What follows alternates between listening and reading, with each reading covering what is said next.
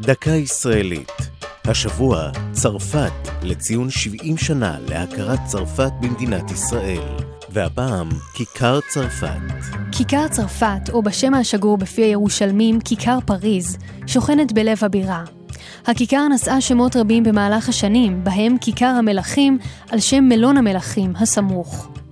ב-1959, בשיא הקרבה בין ישראל לצרפת, החליטה העירייה לקרוא לכיכר בשמה, על שם עיר האורות. הכיכר שוכנת על ציר תנועה מרכזי, בהסתעפות הרחובות המלך ג'ורג', קרן היסוד, אגרון ורמב"ן. רוב הכבישים המובילים אליה נסללו על תוואי דרכים קדומות, ונראה ששימשה צומת מרכזי כבר לפני מאות שנים.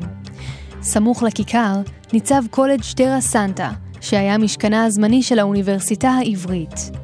במשך שנים ניצבה בכיכר מזרקה שעיריית פריז העניקה כשי. לימים הוסרה המזרקה, בין השאר משום שלא פעלה כראוי, והתיזה מים על העוברים והשבים. לפני כעשור, לציון 40 שנה לאיחוד ירושלים, תרמה צרפת לבירה פסל בגודל 27 מטרים בדמות מגדל אייפל. בסופו של דבר, לא הוצב הפסל בכיכר, ואת מקומו תפסה מזרקה חדשה.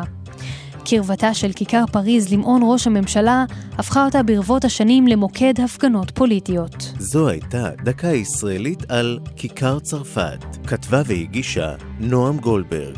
ייעוץ האדריכל דוד קרויאנקר.